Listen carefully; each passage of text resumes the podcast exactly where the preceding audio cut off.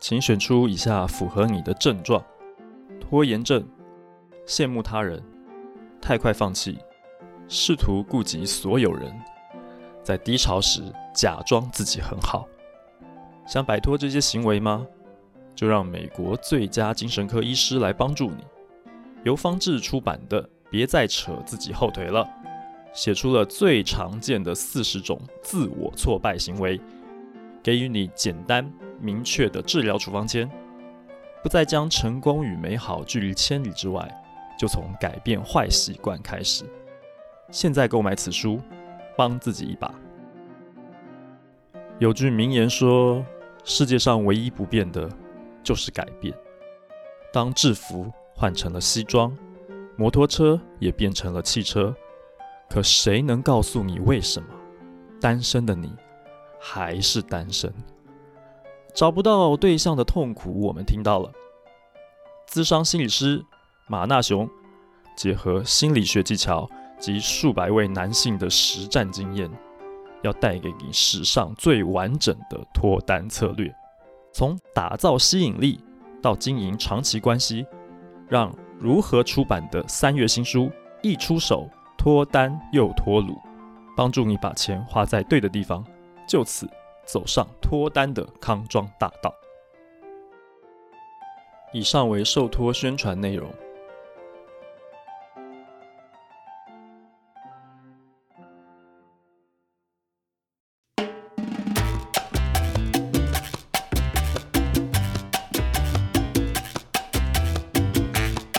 现在收听的是老编姚顺聊出版，我们聊书、聊杂志、聊媒体、聊网络、聊编辑、聊行销、聊写作、聊阅读。欢迎你在 SoundOn、Apple Podcast、Google Podcast 订阅、Spotify 关注这个节目。今天呢，我们邀请到松鼠文化的创办人、老板、编辑、发行，通通都是你，凯莉。大家好，我是松鼠文化的凯莉。去年十一月的时候吧，是吧？是凯莉成为当时的一个新闻热点啊，变成一个新闻人物了。那就是关于某一个电商平台打折的事情。那之前我们在节目里面也都有谈过，但是事情已经过去了，我们今天不 不谈这件事情。对，我们主要呢是想请凯莉来跟我们介绍一下松鼠文化这家公司。我来。讲一下我理解的，我所认知到的松鼠文化啊，我看到的样子，然后你来告诉我说我讲的对不对？好，好不好？首先我看到的第一个状况是，松鼠文化这家公司呢，其实成立的时间不长，是对，大概成立了多久？我们是二零一六年二月的时候登记成功。然后我在二零一七年的时候才开始正式的出第一本书，所以其实现在也才四年多。四年多，刚刚讲说一六年的二月成立的，对。然后第一本书是在一七年的二月，也是二月，所以花了一年的时间，其实是同时做了两本书。对。那松鼠文化这家公司呢，是一个小规模的独立出版社，它不属于任何一个大型的出版集团。没错，而且是独资，就只有我一个人的。那个投资，你自己的钱，对，拿出来开一家出版社，哇，真是勇者，勇者啊，哇！那到目前为止，虽然说刚刚讲一六年成立到现在啊，四年五年的时间哦，但是出的书不多，嗯，我算了一下，大概出九本书，现在对，只出了九本书而已，所以这样算算，平均一年大概出个一到两本，是，哦，虽然说书不多，可是有四个书系耶。分别啊，都是姓松的，跟松鼠呼应啊。对对对，松树这个系列是专门在做马华文学，就是马来西亚的华语文学。那松龄年龄的龄，在讲的是台湾本土的事情。然后松果的话，关注的是性别议题，啊，同志同婚啊，或者是性别认同这方面的。那松香做的是诗集。是，可是我有发现，松香里面其实很多也是马华文学里面的诗。对，当时还举办一个投票，就是说，嗯、呃，松树是做马华文学，松香是做诗集。嗯、那马华诗人的作品要放在松树还是松香？还是松香？对，所以后来后来觉得还是以文学的那个诗的这个。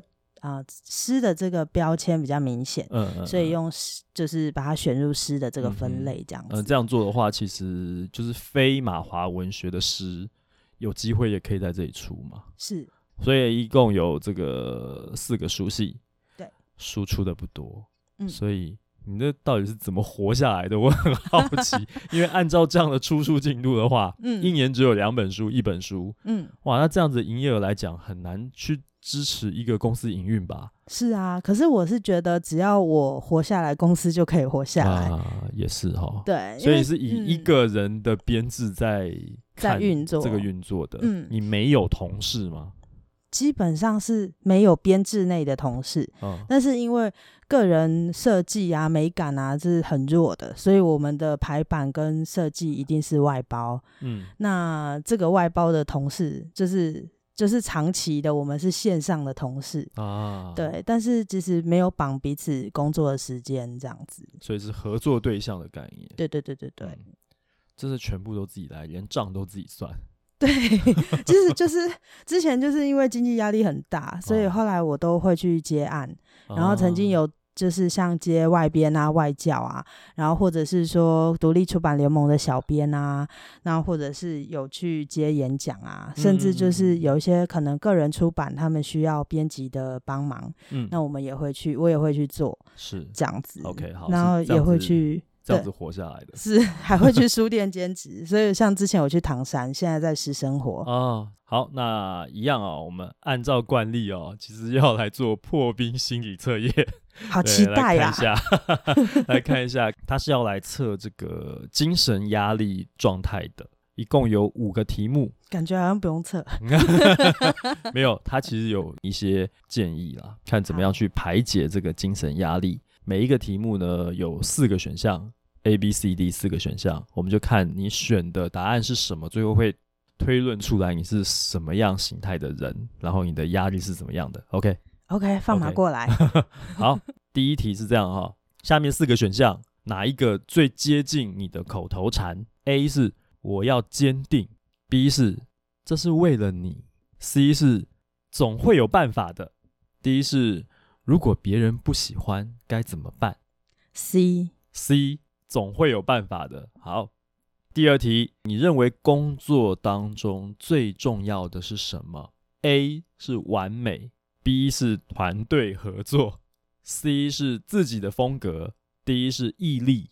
我想选 A，可是我一直觉得我做不到。没关系，就选 A。完美。好，第三题，和好朋友约好见面，但是他还没有出现，好，一直都没有出现，到最后就直接给你放鸟了。那这时候你心里面的想法是什么呢？A 绝对不会原谅他，B 是担心他是不是出了什么事啊，C 是哎呀等他好无聊哦，那我先找点有趣的事情来做好了。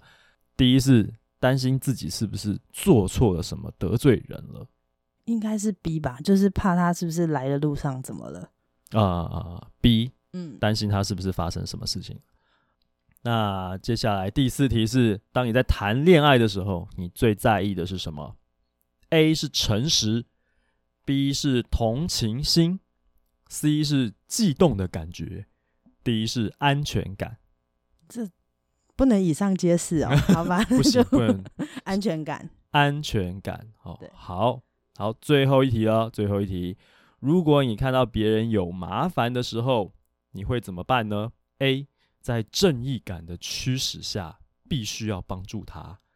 B，紧紧的抱紧他。C 是给他一个微笑。D 是假装没看到。这个我我会选，我会去帮助他，但是好像不是因为正义感。哦，好啦，还是选 A。所以是 A。对，好，你的压力最大的来源呢，是理想和。现实之间的差距，好准哦。他这边有讲说，你是一个很按照步调生活的人，个性很沉稳、坚韧，所以是那种啊，就算自己负担增加，也会很努力工作的人。但是当你没办法实现自己设定的目标的时候呢，你就会很自责，然后觉得压力很大。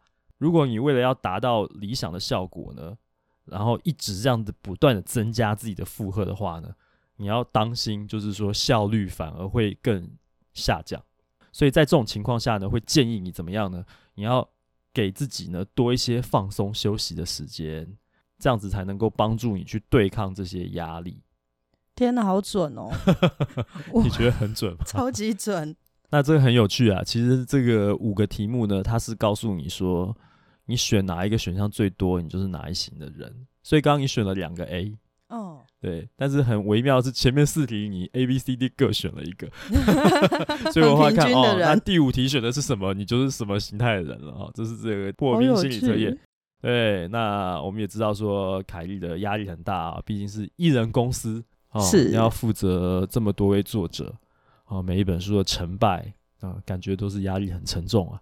对，哦、要养活自己也不容易啊，连营业税都自己做，都不敢外包，因为外包一个月好几千块，就没有没有找一个会计师帮你看，最后会有会计师看啊，对，看有没有不小心记错的，对，但是每每两个月都是我自己处理。嗯哼，开这家公司之前啊，你大概有做过哪些工作？其实我大学研究所都是念地震、土地行政，嗯，嗯，然后，所以我最早最早开始做工作，其实就是做出版相关，是在二十一岁的时候当老师的助理，嗯、然后那时候呢，就帮老师老师的课本要更新法条，然后我就帮他去找新的法条，去把旧的版本去做对照，嗯，然后做一做以后，就开始接触像五南啊，然后像考用啊出版社。然后他们就说：“哎，你做的很细心，那要不要我们一些社会科学的这些书都可以包给你做做看外教？”哦嗯、然后是从这样子开始接触，然后后来才慢慢就是念研究所的时候就想说，因为 当学生很穷，然后就是想说要多做一点外快打工啊，赚一点学费。所以后来就去像呃。有千华、红点这样子，他们是出考试用的参考用书，然后可能就去做做，比如说翻译英文题库啊，然后讲解文法啊，嗯、然后或者是说啊本科地震这边的题库，嗯、或者是一些解题技巧的说明，就是可能就写一些策呃那种策略用书、战略用书这样子。嗯、对，地震系通常出来。毕业出来是可以从事哪些工作？代书，很多，对，代书啊，估价师啊，嗯、像还有呃信义房屋、永庆房屋这些不动产经纪人，啊、然后还可以去当公务人员，就是可能有初等、四等、三等，嗯、就是高普考这些，嗯、哼他的出路其实很广。嗯哼，对，但是我就。我还真的就是没什么兴趣，uh huh. 所以为什么当初会去念地震系？其实我考进大学的时候，考进的是阿拉伯语，欸、我其实念的还蛮开心的。哎、欸，那为什么没有继续念下去，会转到地震去呢？这个嘛，就是那时候爸爸妈妈就觉得女孩子啊，就是念一个稳稳定定的，uh. 然后之后可以有一个稳定工作，然后呃，是，可是我那时候也是想说要有一个。硕士学历，所以我就我就还是往上念。可是往上念以后，我就觉得我好像对这个、这个产业这个领域真的可以念，但是没有什么成就感。嗯嗯嗯，对啊，阿拉伯语系的话，其实也不一定可以很稳定的在学校任教职嘛，对不对？对对对，但是其实如果以后来的路来看的话，如果当时学阿拉伯语学的 OK，也许我们现在多一个书系是阿拉伯阿拉伯文学，说不定，说不定这一块很少人做嘛。是啊是啊，真的，嗯。那除了这些之外，你还有待过哪些工作？后来，后来就是一直到。呃，研究所我研究所念超久，就是没兴趣的关系，嗯、所以念了很久，念到差一点没办法毕业。把研究所当成医学院在念这样子吗？啊、呃，差不多。天哪！然后 二十九岁了多少年？念满念满六年，所以就是十二学期修学什么都修好修满。天，天啊，好浪费钱。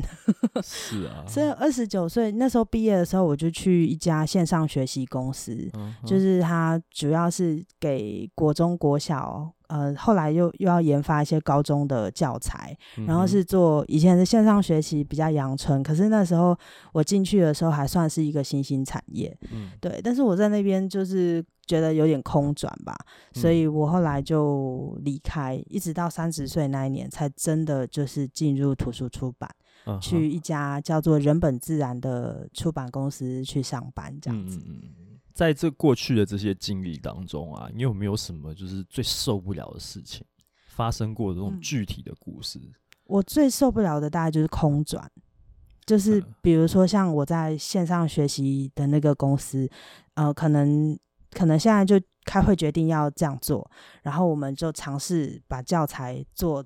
做出这样子的面貌，可是可能过了一个礼拜、两个礼拜，可能又开了一个新的会，开了新的会以后，就会说这个没有效率，或者是这个呃过时了，要用一个新的方式，那就变成我们这两个礼拜在做的东西全部打掉重练。所以这种事情常常发生在那家公司吗？对对对，然后我大概做了快一年，就觉得我这样再做下去，应该就会没有竞争力，所以我就就离开了这样子。嗯，嗯，好。那有没有什么就是最有成就感的经验呢？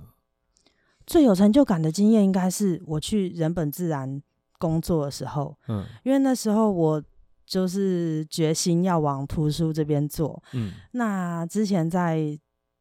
怎么讲，在教材那边，因为已经也快十年了，嗯、所以我就觉得说，在一个新的领域要开始是很难的。嗯嗯。但是那时候一直到就是主管他们就一步一步教我说怎么样去。呃，编辑流程啊，然后还有说印刷的这个流程，印刷的流程这件事情是我在接案或者是在教材的领域上面是完全没有接触过的。嗯哼。所以当印刷完第一本书，然后版权页上印的名字是赖凯丽的时候，那个、哦、那个编辑名字是赖凯丽的时候，嗯、就觉得非常的感动，就觉得哇，我终于踏出这一步了，终于往图书出版的方向走了，这样子。现在你还会有这种感觉吗？其实还会，还会哦。对，那我真的很佩服你。我现在看到都已经无感了。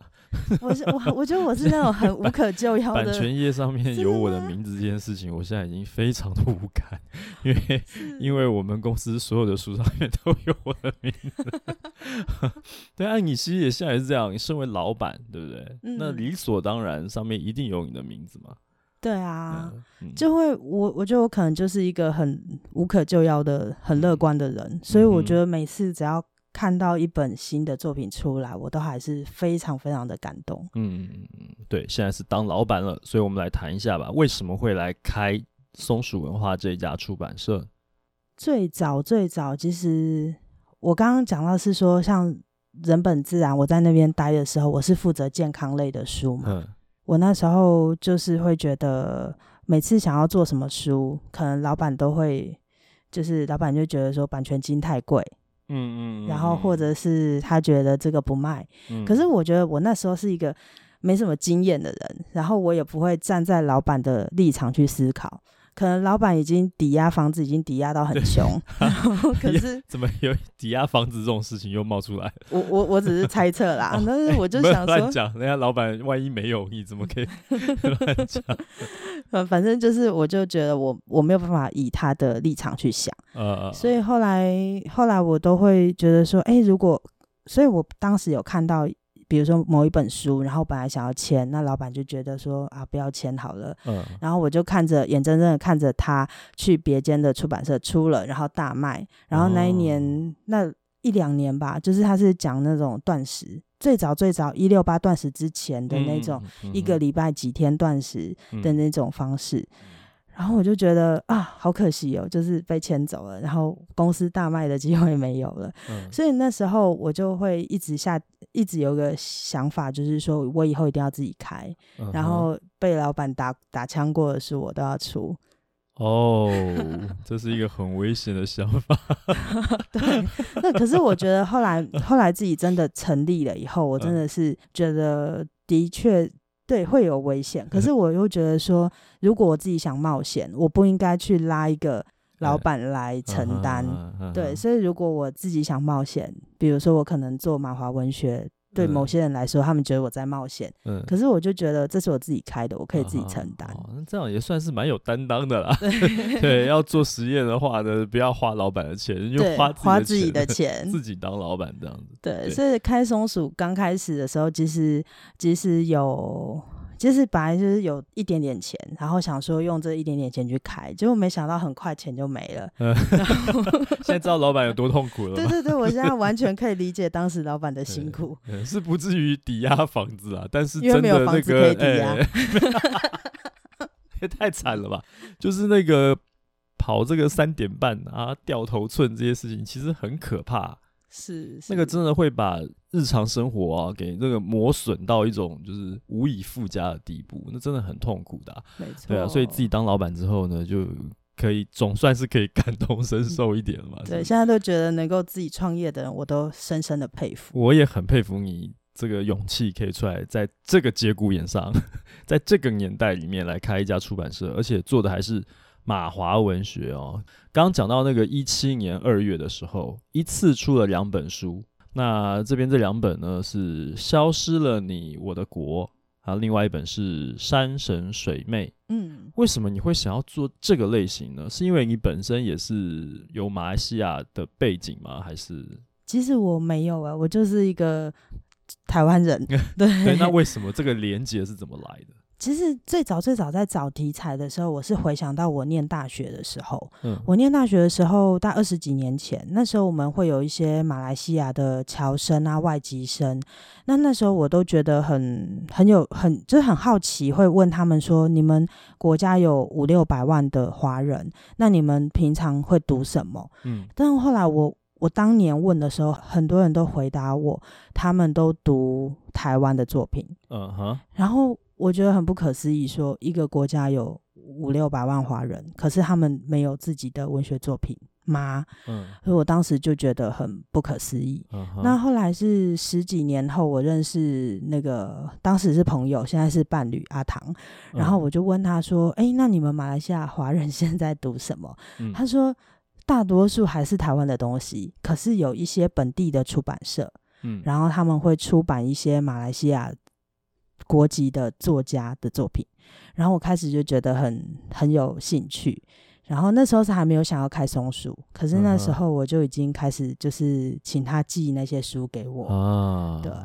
所以这连接其实是伴侣嘛，欸、可以这样讲，简化成这样子，为爱，为了爱，所以开了一家出版社来做我的爱人他的祖国的。文学哇，这很浪漫的一种情怀，害我不知道该说什么。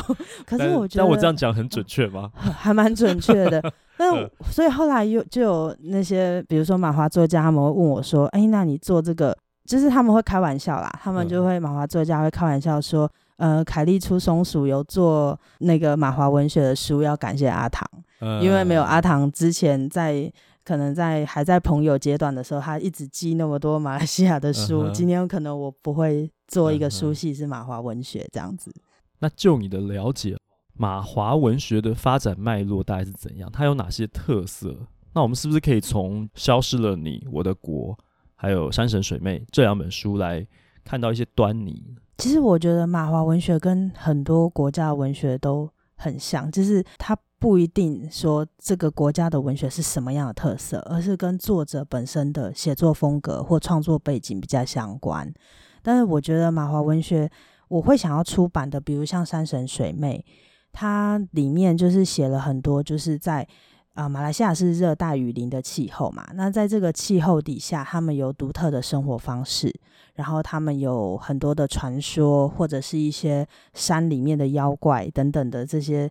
这些传奇故事，嗯，那许玉泉在这本《山人水妹》，他就是把这些可能台湾比较没有办法看到的这些景象记录下来，然后写成一篇一篇短篇的小说。嗯，然后我觉得那时候是最初最初看到这一本的时候，我就对于他描写的功力非常的惊艳。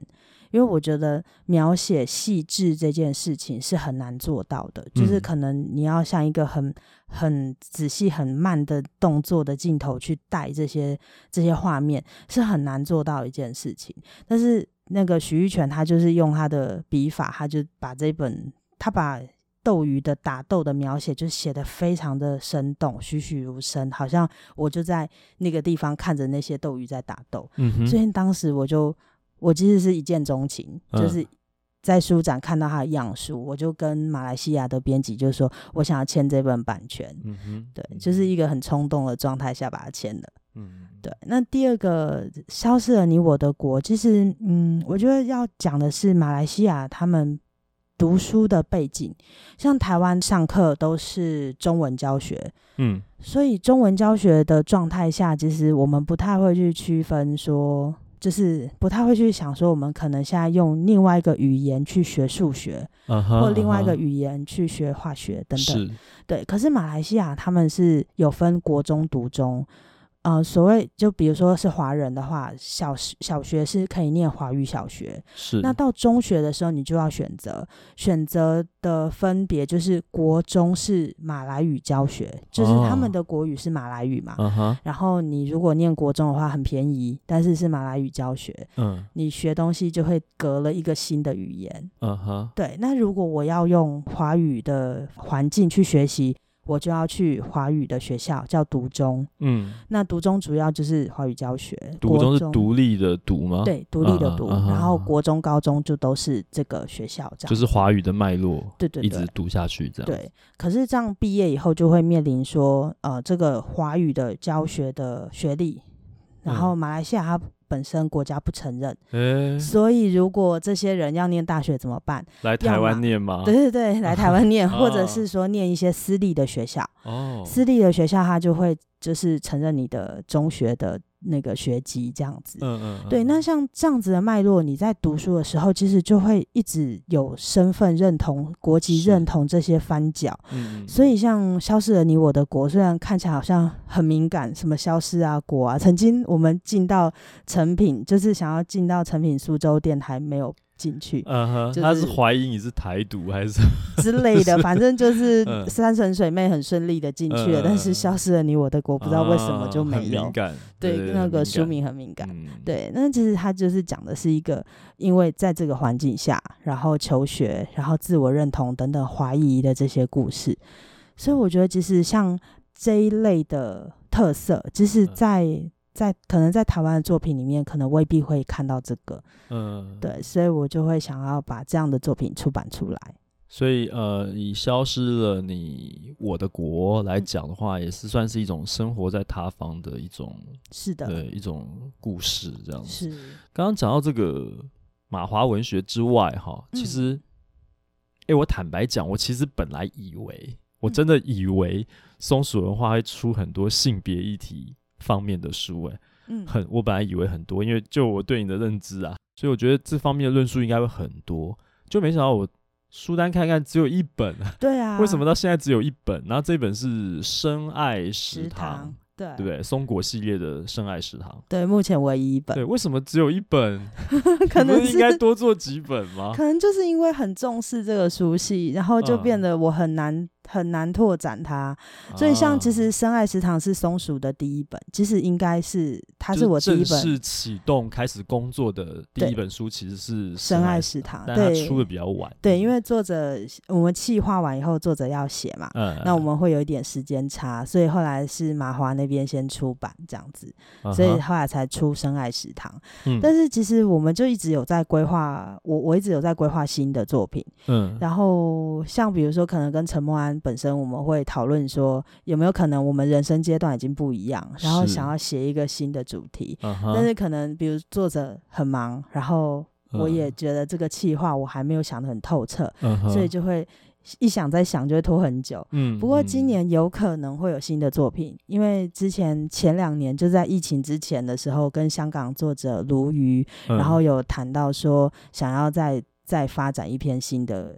作品是放在松果这个系列的，对对对，因为他本来是自费出版，嗯、然后他没有透过任何出版社，那、我就说，哎、欸，其实可以谈谈，可以可以在松鼠这边出这样子。嗯嗯。然后还有一个是，呃，是也还在进行中的书，然后作者呢，他是他是写说一个女生，就是女生会因为自己的外貌嘛，然后或者是身材，嗯、然后可能会被各种眼光或者是各种评论去伤害。嗯嗯。那他就想要做这个。做这个小说，嗯哼，然后当时我就觉得说，天啊，这太符合我了，因为我常常从小到大就很容易太瘦或太胖都会被人家就是指指点点，嗯哼，所以我就觉得说，这个胖子这个主题的小说，我我还蛮就是深得我心，嗯，所以现在作者就是还在创作中这样子，所以是呃个人探索性别认同方面的故事，嗯、对。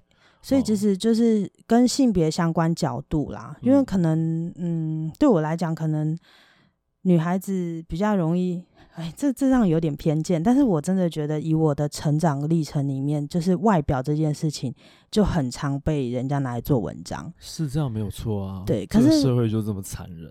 对，可是我也不知道，我觉得有时候。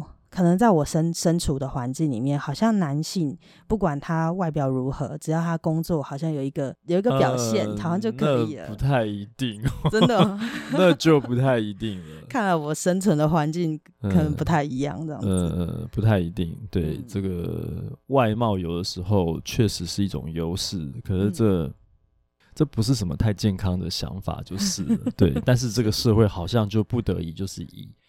这样子的一个方式在运行的，嗯、对。是你说今年会出真的吗？因为按照你过去的记录，你每年我看你的书单，每年就是二月、三月，然后一次出了两本。好像一把火烧完，后面就没有了。后面就继续去赚钱了。为什么会这样问？是因为今年二月你已经出了两本，对，出了两本，一本是那个，等一下我们可以，我有想多花一点时间谈这一本，就是《百年药柜九铁汤》。好。然后另外一本是《荒野地》，是诗集，对，而且也是马华的诗集。没错，木燕。嗯，对。他是我以前学生时代，就是文青，所谓那时代所谓文青 都会拿一本木燕的诗集。嗯嗯。然后后来做马华以后，就那时候。木燕还在台湾，他就说：“哎、欸，那那我有作品，你有兴趣吗？”嗯、我就说：“好啊，可以出到学生时期偶像的书，就是当然一定要做。嗯”所以就这么做出来。嗯，所以已经两本了。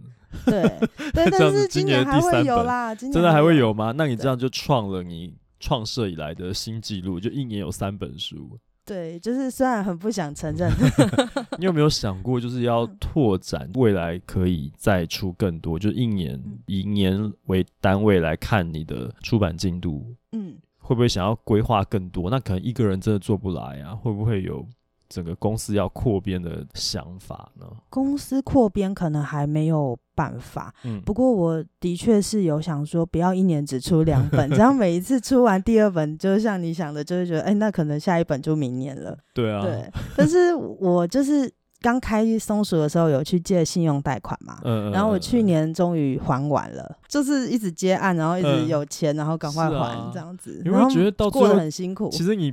比较像是一个就是真的靠接案在过日子的工作者，就是外包工作者。你反而自己公司的营运上面来讲，因为一年就只有两本书而已，嗯嗯，感觉就是嗯，怎么说？这样讲，希望你不要觉得有被冒犯的感觉，不会不会，不会就是对我们期待他可以再长大。嗯、对，所以我后来去年五月把那个信贷还完以后，嗯、然后我就想说松鼠要。登记五周年了嘛？对啊。那登记五周年之前之后有一个很大的差别，就是你可不可以申请创业贷款、清创贷款这件事。嗯哼。对，那通常创业的第一年甚至二三年，只要没有一个很大幅度的成长，清创贷款是不太会下来的。嗯嗯。对，然后青创贷款的过过贷率就是很低。所以我那时候就想说，好，我终于把信贷还完，那我来拼拼看，看能不能就是靠着去年前年的书卖的算，虽然本数很少，但是卖的不错，然后想说去申请看看。所以他也是要看你的创业是否有成，对。对，也要看成果的，对。对，所以要拼一下。对，对啊，所以去年申请到，去年年底申请到，然后后来我们今年三本书再刷，嗯、就是从十二月到现在有三本书再刷，嗯、然后做了两本新书，都是靠青创贷款 把它 养大。是，是，是，所以有了这个养分以后，我觉得，因为今年还会预计还会出，目前。至少有两本已经在做，嗯，然后有三本是还在跟作者沟通的阶段，嗯、对，所以如果。再怎么样，至少今年也会有四本啦。哦，真的吗？太好了，那这个话说在这边，我们就要来盯进度啊。好，我不怕。啊、哦，一定要如实的把它出出来啊。OK OK，要不然明年在听这个节目的时候就会哭。没关系，明年如果没有做到的话，就来跟大家道歉。对不起，我今去年要做四本书没有做到，我来跟大家道歉。会啦，四本书一定有啦，只是能不能做到七本还不知道。啊，哦哦，OK 啊，其实七本这件事情来讲。以我们以前这个待过的公司啊，包括说现在啦。一个编辑一年负责七本书是比较宽松的了，你知道吗？哦，是是是，对对对。但我还有我还有外接、嗯、接案啊。哦哦，对对，算一算，对你也要有开辟其他的财源就是了，是对，OK。好，哎、欸，我们来聊一下这个吧，《百年药柜九铁汤》好了，这书里面讲了九家中药行是都有百年历史的，是讲中药行的故事啊。这个蛮戏剧性的，好像有机会可以把其中一家 的这个故事拿出来啊，拍成剧。我我特别觉得是可以，是因为中药行啊里面的具体细节太多了。嗯，光是那个药柜子，然后每一种药材要去讲它的功效什么的，就有数不尽的这些斗知识，所以我就觉得蛮有趣的。当初是怎么会想到要做这个题目？其实这个题目是陈默安跟雨雾文创工作室，然后他们共同企划的题目，并不是由松鼠这边发出来的企划。哦、对，而且其实这一本书其实有点坎坷，它就是之前有两间出版社经手过，嗯、但是因为种种原因，就总之就是回到松鼠这边来。嗯、对，那松鼠在这个编务过程当中，它的角色是比较偏向发行吗，还是怎么样？对，但是我其实就有。看到一些可能，其实我觉得编辑常常就是会在一些很很小的地方在那边钻，然后像我那时候可能就会看到一些可能矛盾或者是有点不合理的地方，所以尽管说那时候他们成书，就是其实整个文稿都写完是二零一八年，嗯，但是我是二零二零年的时候才下半年才在处理这个稿子啊，所以其实你不只是发行，你也是经手过稿子的内容的校阅、修润这方面。对，uh huh. 对，然后没想到就是，其实出来的时候，书从要上市之前，我们就开始有贴文啊，有宣传，然后就其实得到蛮多的回响，uh huh. 所以变成说，我们就还蛮幸运的。我上市日的那一天，我们仓库就没书了哦，oh. 对，所以后来我们就就再刷了，很快就再刷了，对对，对对对，对啊，所以这样听起来，你跟陈默安之间的关系其实。算是紧密的结合嘛，可以这样讲。是是是，对，因为从深爱食堂开始，作者就是他哎、欸，对啊，然后一直到这个故事干嘛点，嗯，然后一直到然后一直到百年妖怪。都是他，对，所以他是一个怎么讲，松鼠很重要的人，很重要的人哎、欸，对，对。可是他却是外包的身份。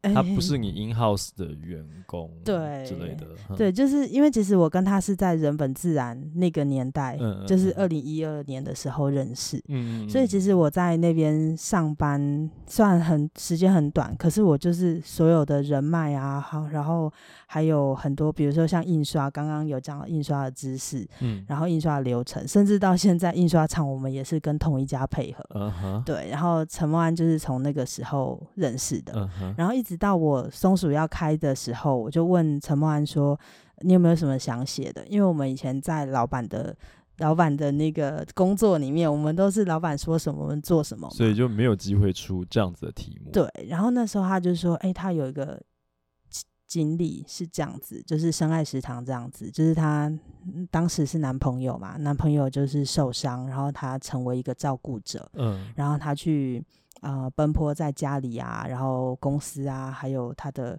医院，就是男朋友的医院这之间，嗯、然后去在这个过程中的很多的体悟，这样子，然后跟爱情的一些联想，那时候就想说，他想要把它试着写写看，嗯、然后我说好啊，那就做啊，我就一口答应这样子，嗯、对，又是一个为了爱而出，哇，所以松鼠的话，真是一个为爱而生的。真的。充满了爱的一家出版社，所以哦，那，嗯、但我我觉得有点连不起来是，他讲中药行。哦，是。对，对我扯太远了。中药行这部分是怎么回事？中药行这部分，其实当时他们是想要留留下，就是为这些呃最早最早的企划是想要做六十年以上的中药行，嗯，因为其实台湾的中药行。呃，六十年以上的还蛮多的，嗯，然后他们想要去访谈，然后把这些就是故事记录下来，嗯，嗯，对，但是但是没想到后来就是就是有各种波折，比如说可能有一些不想受访，有一些不想曝光，是，是对。那为什么会觉得中药行这个议题在现在觉得很重要？是因为是嗯，一九九三年之后就没有发所谓的药商证。所以也就是说，很多人，比如说像我这样子半半路要去开中药行的人，我是不能开的。我我除非去考中医师执照，然后修学分，嗯，然后走这种所谓的正规的国考，我才有办法去。所以就是要做这一门生意的身份认定资格，对，在。制度上有改变是，uh-huh. 然后如果说假如我的爷爷奶奶可能是做中药，那我要承继的时候，我也要有一些考试及格嘛，我必须要考过中医师执照什么的，我才能继承家业。对，但是所谓中医师的养成，并不是从小到大、嗯、就是跟这些药柜朝夕相处，然后知道这些药方的分辨方式，嗯、他的那个养成方式是很不同的。呃，像现在这个年代，如果想要做中药的这个成绩的话，其实就会跟比起以前，它就会变得非常困难。嗯、然后，而且也。面临一个没有考试可以考的这个困境，那所以会有很多中药行就会在这样的状况下就会去凋零，然后就会没有人去承继它。嗯。那像我们百年药柜九铁汤里面最后一个，他的就是他的故事就是说，这个这个媳妇承继下来这个中药行，但是他的儿女都。在外有工作，是没有人想要承接，也不会花时间去考什么中医执照什么的。对，但是就像你刚刚这样讲的，这个改制是不是有点不合理？因为你要去，就从小到大在那个环境里面去跟药柜相处，这个过程当中，你无形中就已经继承了这些知识，可是你却要去考一个跟他不太一样脉络的资格，对，再回来接。嗯，所以这个制度上面是不是有不合理的地方？是，所以就会变成说，现在慢慢延延你一个是新的考试，但是它这个考试也算是一个过渡性的替代品、替代方案。对，所以我觉得就是如果能够以之前的这种方式，就是说，哎。父传子，或者是公公传给媳妇，嗯，但是只要能够习得一定的知识，他就是在这些验方，就是有经验的药方的这些考验之下，嗯，他可以继续的职业，嗯，然后继续的把这个中药房传承下去。嗯哼，对啊。但是现在就是很多很多面临就是被迫转型，嗯，或者是说要啊，呃，比如说像我们以前的食呃药补，现在都只能做食补。你不能去强调说，我吃了这个可以，不能强调疗效，对疗效，然后不能强强调功效，然后不能说好像引就是让人家会一吃再吃才会有效，这样子都不可以这样子。在制作这本书的过程当中，接触这个环境啊，有没有听说过？就是有哪一位老板，还是呃，他们是否有结盟去跟民意代表或者是政府相关单位有有去倡议？一些就是要改良，嗯、要要改变这个不合理制度的这些声音呢？有没有有没有提出过这些诉求？有，其实他们有一些是现在继承人的后代，他们会去参加像、嗯、呃。中药的商业职业工会等等这些工会，他们会去表达他们的意见，然后也会，其实我觉得是乐观其成啊。对，我觉得应该会有所改变。现在已经有所成效了，是不是？是，这声音有被听见。对，现在目前是一个替代性的考试嘛，嗯，那以后这个可能试办办久了，未来可能会想要把它正式化，或者是把它做得更。呃，就是把它让让它成为一个正式的国家考试这样子。嗯哼嗯哼，就是有凭有据的，不是说哦，好像中医跟中药其实两回事，然后硬要把它套在一起。是，嗯，好，那想再请你聊一下呀，开一家公司到现在啊，五年了。嗯 嗯。哦，你遇到过的就是最难解决的困境，有没有发生过什么具体的故事？其实这一题我觉得是。所有访纲里面最难的，嗯，对，因为其实我一直在想有没有是哪一个很关键的点。嗯，后来我是想到是二零一八的大概六七月那个时候，嗯，七七八月吧。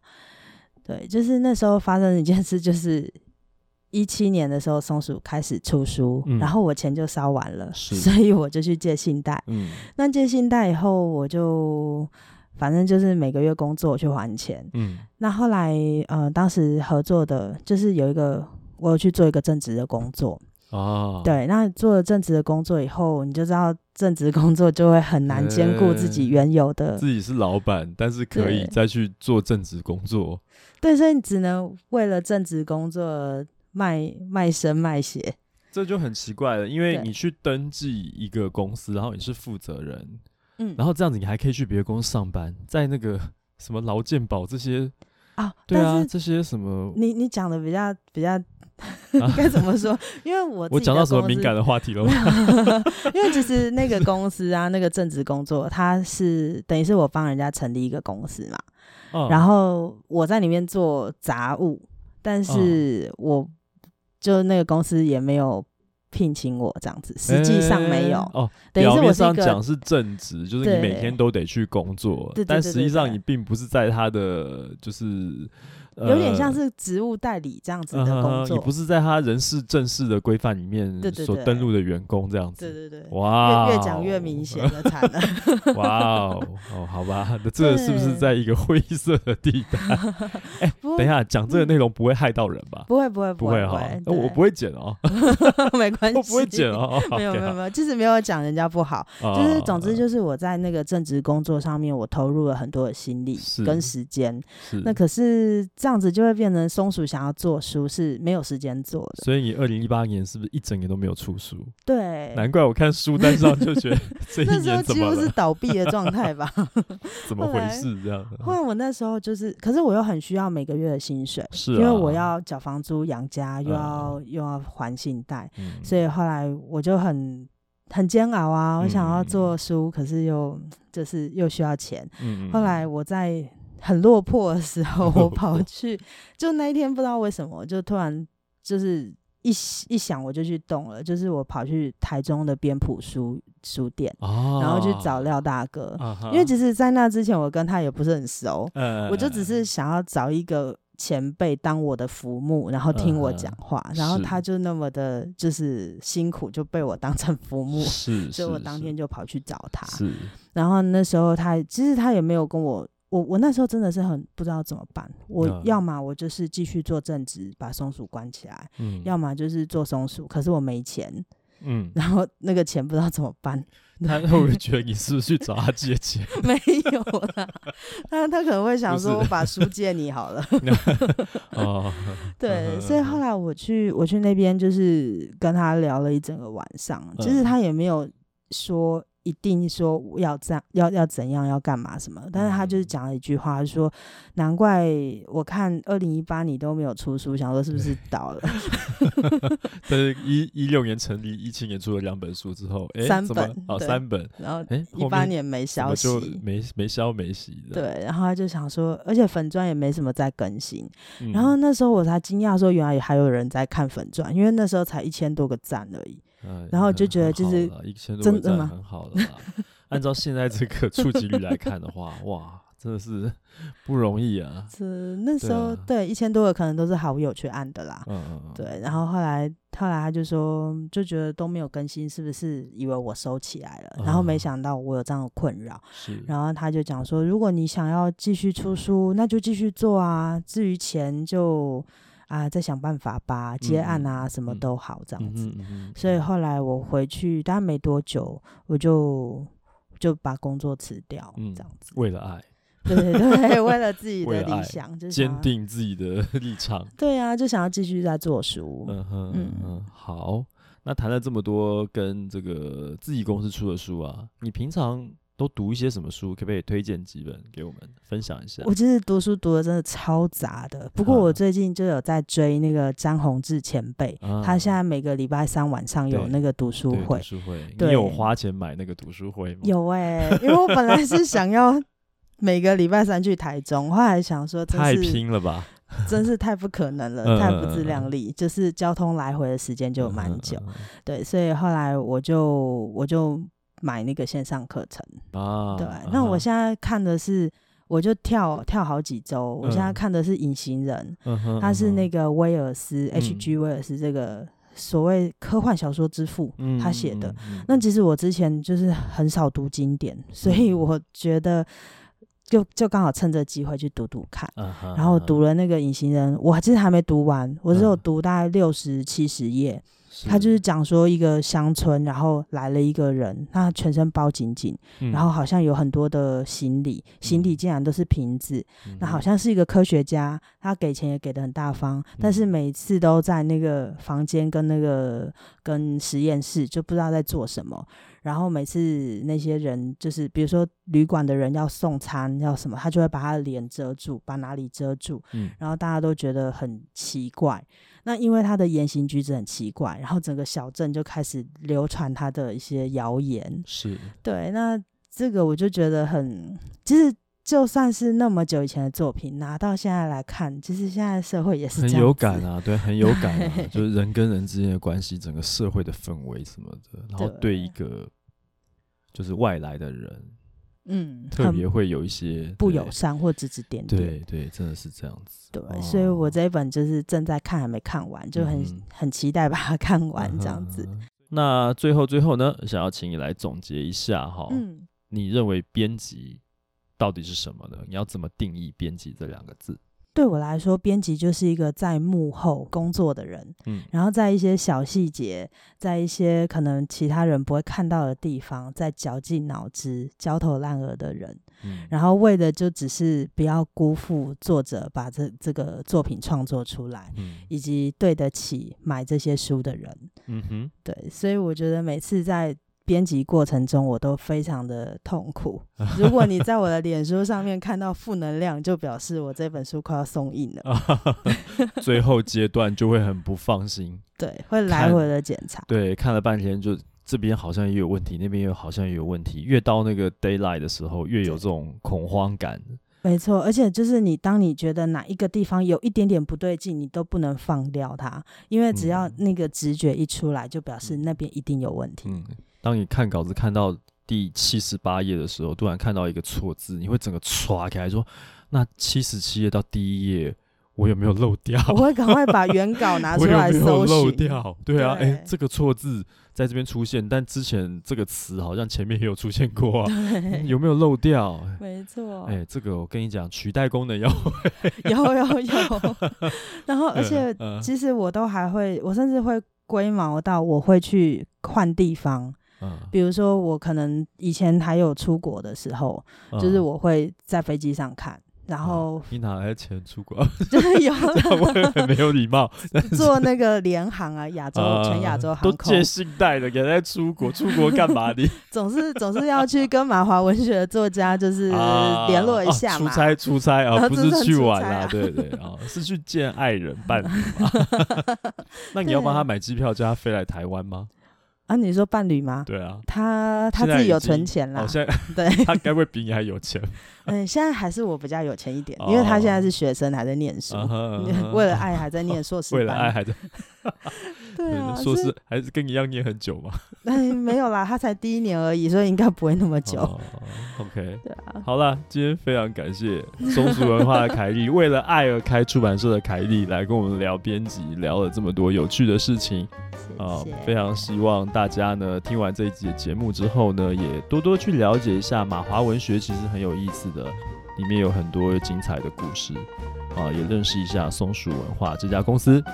谢谢大家，谢谢谢谢，希望你的书能够如期出版，然后越卖越好。谢谢。好，那今天我们就聊到这边了，感谢大家，感谢大家，下次见，拜拜。拜拜。